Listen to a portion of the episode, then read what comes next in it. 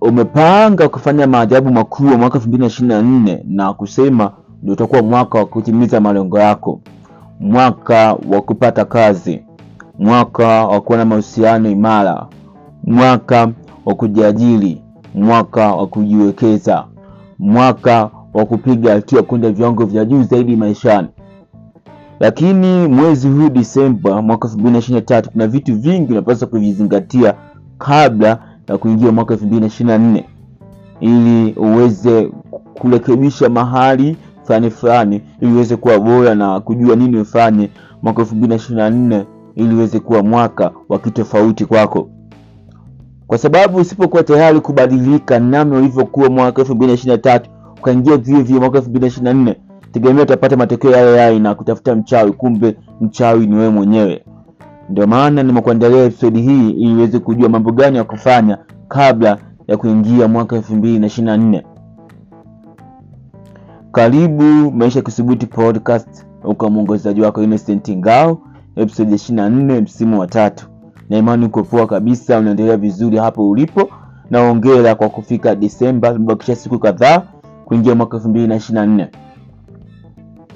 Kama wewe ndio mara yako ya kwanza kuwa kwenye familia hii, usisahau kuminya button ya follow au subscribe kupitia platform unayosikiliza episode hii. Inaweza kuwa Apple Podcast, Audiomack, Boomplay, Spotify kwa watu ambao wako nje ya Tanzania, Google Podcast, Castbox, Afripod, Jamit na kadhalika. Siku ya leo nitakushirikisha mambo sita ya kuyajua kabla ya kuingia mwaka 2024 ili kuepuka makosa ambayo atakurudisha nyuma na kuwa mtu yule yule ambaye utaishia kulalamika visingizio na umri kwenda pasipo kufanya la maana. Hivyo basi, jambo la kwanza, mshukuru Mungu kwa kufika hadi leo hii. Unajua, mwaka 2023 mwezi wa kwanza tarehe moja tulianza safari watu wengi sana, lakini kuna ambao tunawajua, ambao tuwajui wamefariki, wametangulia mbele za haki. Kuna wengine wanapambania uhai wao mastarini. Si kwamba sisi ni wema sana kuliko wao, si kwamba sisi tuna kitu cha ziada kwa zidi wao, kwa sababu kila mtu yote unayemwona katika dunia hii ana kusudi ndani yake, na kusudi la mtu mmoja na mtu mwingine lipo tofauti.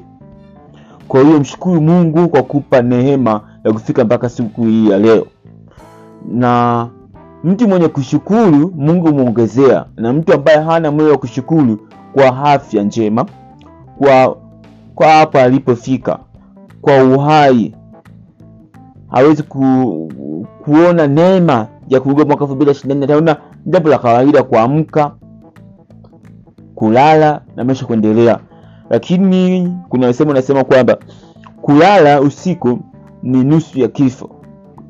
Kadri unavyoendelea kulala pia siku na siku utalala na utaamka tena.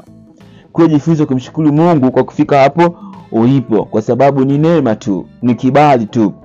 Kwa hiyo kabla ya kuingia mwaka 2024 mshukuru Mungu kwa mambo yote aliyokutendea.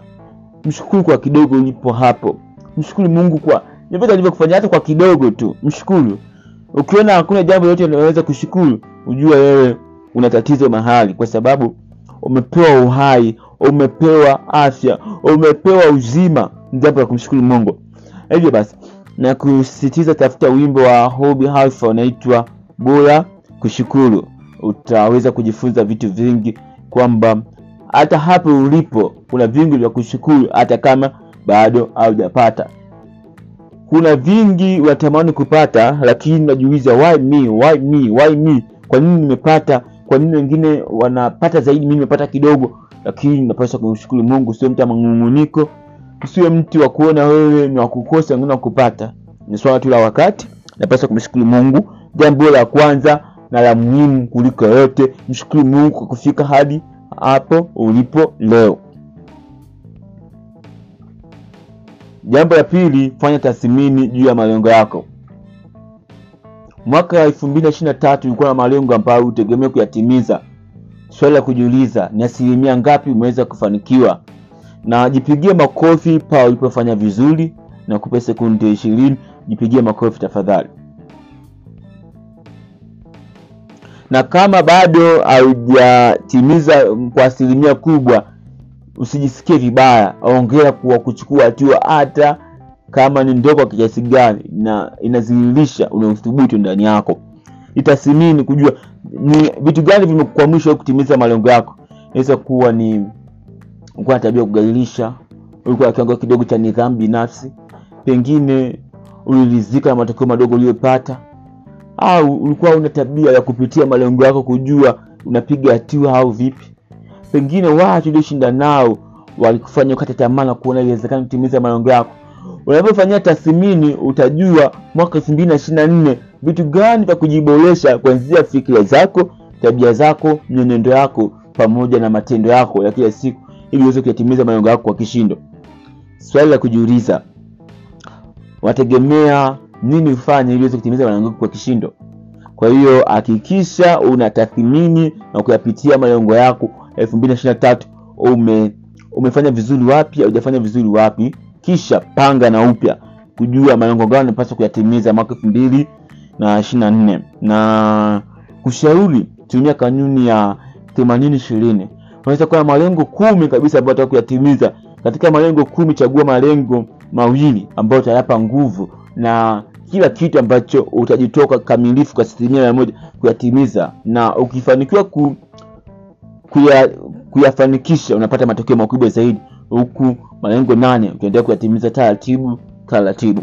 Kwa hiyo hakikisha unafanya tathmini juu ya malengo yako ujue uh, sehemu gani za kujiboresha na kujipongeza ulipofanya vizuri na kujikosoa sehemu ambapo umefanya vibaya ndio uungwana wenyewe.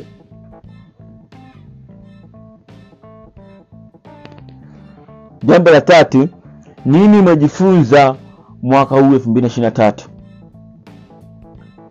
siku 365 kuna vitu vingi umejifunza kutoka kwa watu wengine mapito nyakati ngumu ulizopitia nyakati za furaha na kuona. Kumbe kwenye maisha kuna vitu vingi ambavyo atakiwa kuwa bora katika engo nzima ya maarifa ufahamu na mawazo mapana kwa maana ya mawazo chana pengine umejifunza kupitia mahusiano kwamba okay kabla ya kuingia kwenye mahusiano nifanye moja mbili tatu ili nisiweze nisiweze kurudia kosa lile ambayo ilipelekea mahusiano yangu ya awali kuvunjika. Hayo nini nifanye ili mahusiano yangu yaweze kuwa imara zaidi? Umejifunza nini katika kuwekeza au matumizi mazima ya elimu ya fedha? Umejifunza nini katika engo nzima ya kuwa na nidhamu binafsi katika maisha yako?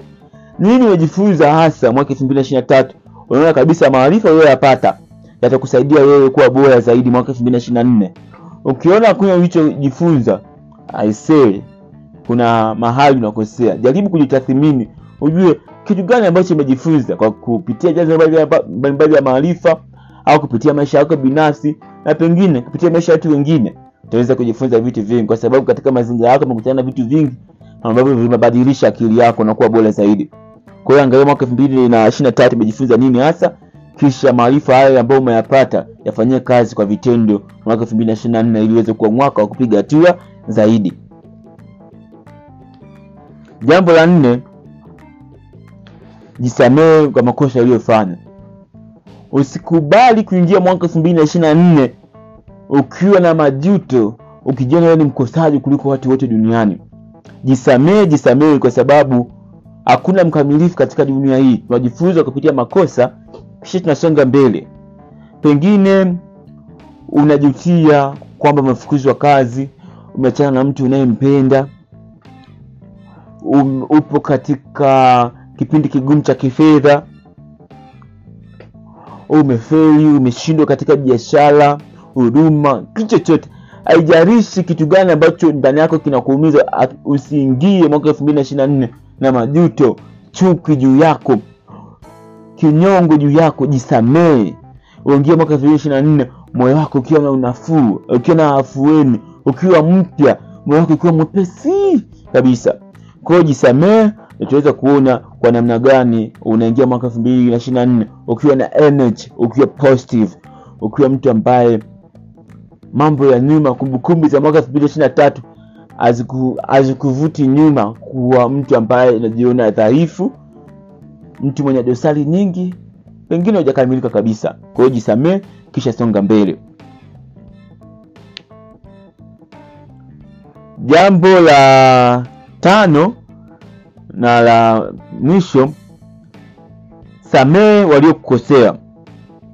Pengine kuna watu wamekufanyia ubaya kwa bahati mbaya au kwa makusudi una kinyongo dhidi yao unataka kulipa kisasi ili waone namna walivyokuumiza wapate maumivu yao yao. Inawezekana mpenzi wako amekusaliti na kuishia kuona mapenzi mabaya kumwona ni mtu katili sana pengine ufukuzwa kazi pengine uliahidiwa utapata connection kwenye kazi mambo yameenda tofauti na matarajio pengine umekataliwa mahali fulani mahali popote namna mtu alivyokutendea na kuona amekufanyia ubaya msamehe usiingie na kinyongo mwaka elfu mbili na ishiri na nne. Samehe hata kama hajakuomba msamaha. Samehe hata kama unaona kabisa hawezi kufuata na kujishusha kusema fulani tusamehe tumekukosea. Samehe kwa afya ya moyo wako. Samehe kwa kujali amani ya akili na afya ya akili yako. Kwa hiyo samehe samehe samehe zaidi. Kuna rafiki yangu anaitwa baraka ambaye alikuwa na mahusiano na binti uh, kwa miaka kumi. Alikuwa anampenda sana na bahati nzuri huyu mwanamke alikuwa ni mwanamke wake wa kwanza kwenye mahusiano kilichokuja kutokea baraka alikuwa mkoa wa dar es salaam na binti alikuwa mkoa wa dodoma. Walikuwa wanawasiliana kama kawaida. Alishangaa binti anabadilika akimtafuta ajibu testi zake na kumwona tu anaposti status whatsapp akimuuliza shida nini ambia kuna matatizo yanamsumbua akimuuliza shirikisha anambia hapana ni private uh, na visababu vingi vingi lakini baraka alikuja kuambia marafiki zako hiyo binti kwamba huyu binti saizi ana watu wengine huku dodoma wakati huko dar es salaam unatafuta maisha ilikuwa bora zaidi. Baraka ilimuumiza sana na kuamini baada ya muda baraka alirudi dodoma ili kutana na huyo binti binti akampa viswahili vingi na kuishia baraka kuumia zaidi na kugundua kumbe yule binti amebadilika ana mahusiano na watu wengine ana msariti na mwisho wa siku baraka akaamua kumpotezea binti japokuwa ilimuumiza sana na kumchukia binti hiyo kupita kiasi. Lakini wiki moja iliyopita baraka aliniambia kwamba hataki kuingia mwaka elfu mbili na ishiri na nne na kisasi na chuki ya yule binti. Jambo la msingi anamsamehe pasipo kujali amemfuata na kumwomba msamaha. Pasipo kujali amemfuata au vipi kikubwa ni kujali amani ya moyo wake kwa hiyo baraka alisamehe na, na kusonga mbele. Kwa hiyo hana chuki tena yule binti hana ile kulipa kisasi ya yule binti na yuko safi kabisa. Haikuwa rahisi kwa sababu kumwacha mtu unayempenda hajai kuwaga jambo rahisi lakini inawezekana. Kwa hiyo baraka anatufundisha kwamba tuwasamehe waliotukosea kabla ya kuingia mwaka elfu mbili na ishiri na nne tukiwa na amani ya moyo pasipo roho ya kinyongo au kulipa kisasi. Makasiriko hasira haifai kabisa. Kwa hiyo samuel kukosea ili uingie mwaka elfu mbili na ishiri na nne ukiwa na energy na uko positive zaidi. Na imani nimejifunza vitu vingi katika episode hii ambayo itakusaidia wewe kuwa mtu mwenye nguvu mwaka elfu mbili na ishiri na nne na kufanya makubwa zaidi kwa sababu ni vitu ambavyo vitakusaidia kujiboresha na kuwa bora zaidi. Na nitaomba nirudie pointi haraka haraka tujikumbushe kwa haraka nini ufanye kabla ya kuingia mwaka elfu mbili na ishiri na nne? Jambo la kwanza nikasema mshukuru mungu kwa kufika hadi leo. Jambo la pili fanya tathmini juu ya malengo yako. Jambo la tatu nini umejifunza mwaka elfu mbili na ishiri na tatu? Jambo la nne samehe makosa yako. Jambo la tano samehe waliokukosea. Um, kwa kufanya hivyo utaweza kuona mwaka elfu mbili na ishiri na nne unakuwa bora zaidi. Swali la kujiuliza wewe ni jambo gani unaona ukilifanya ukilifanya sasa kabla kuingia mwaka elfu mbili na ishirini na nne basi utakuwa mwaka wewe wa viwango vya juu maishani. Basi nishirikisha hapo chini kwenye comment tuweze kujifunza kwa pamoja kwa sababu sijui kila kitu. Nahitaji kujifunza na tunategemeana kwa pamoja. Siwezi kueleza kila kitu badala yake shia mawazo yako tujifunze kwa pamoja okay? Ongea kusikiliza episode mpaka muda huu na kama una swali usisite kuniuliza kwenye comment hapo chini. Kupitia platform unayosikiliza kama hamna basi nenda instagram at loyal underscore fact. Niulize swali lako dm pale nitakujibu kwa uharaka zaidi. Usisahau kusubscribe au kufollow kupitia platform unayosikiliza episode hii ili uweze kushusha episode mpya kila wiki na mm, kuweza kuwafikia watu wengi zaidi. Na nitafurahi nikushirikisha jambo hili kama natamani kuchangia chochote kitu ili podcast hii iweze kununua vifaa na kuwa podcast bora zaidi tanzania unaweza kuchangia chochote kitu kupitia namba zifuatazo. 06 74 69 83 47 narudia tena. 06 74 69 83 47 jina innocent ngao barikiwa kwa utayari wako na kusaidia podcast hii iweze kuwa bora zaidi asante. Kauli mbiu maisha ni kuthubutu na kithubutu kila kitu kinawezekana. Tukutane wiki ijayo kwa episodi ya 25 goodbye take care. Asante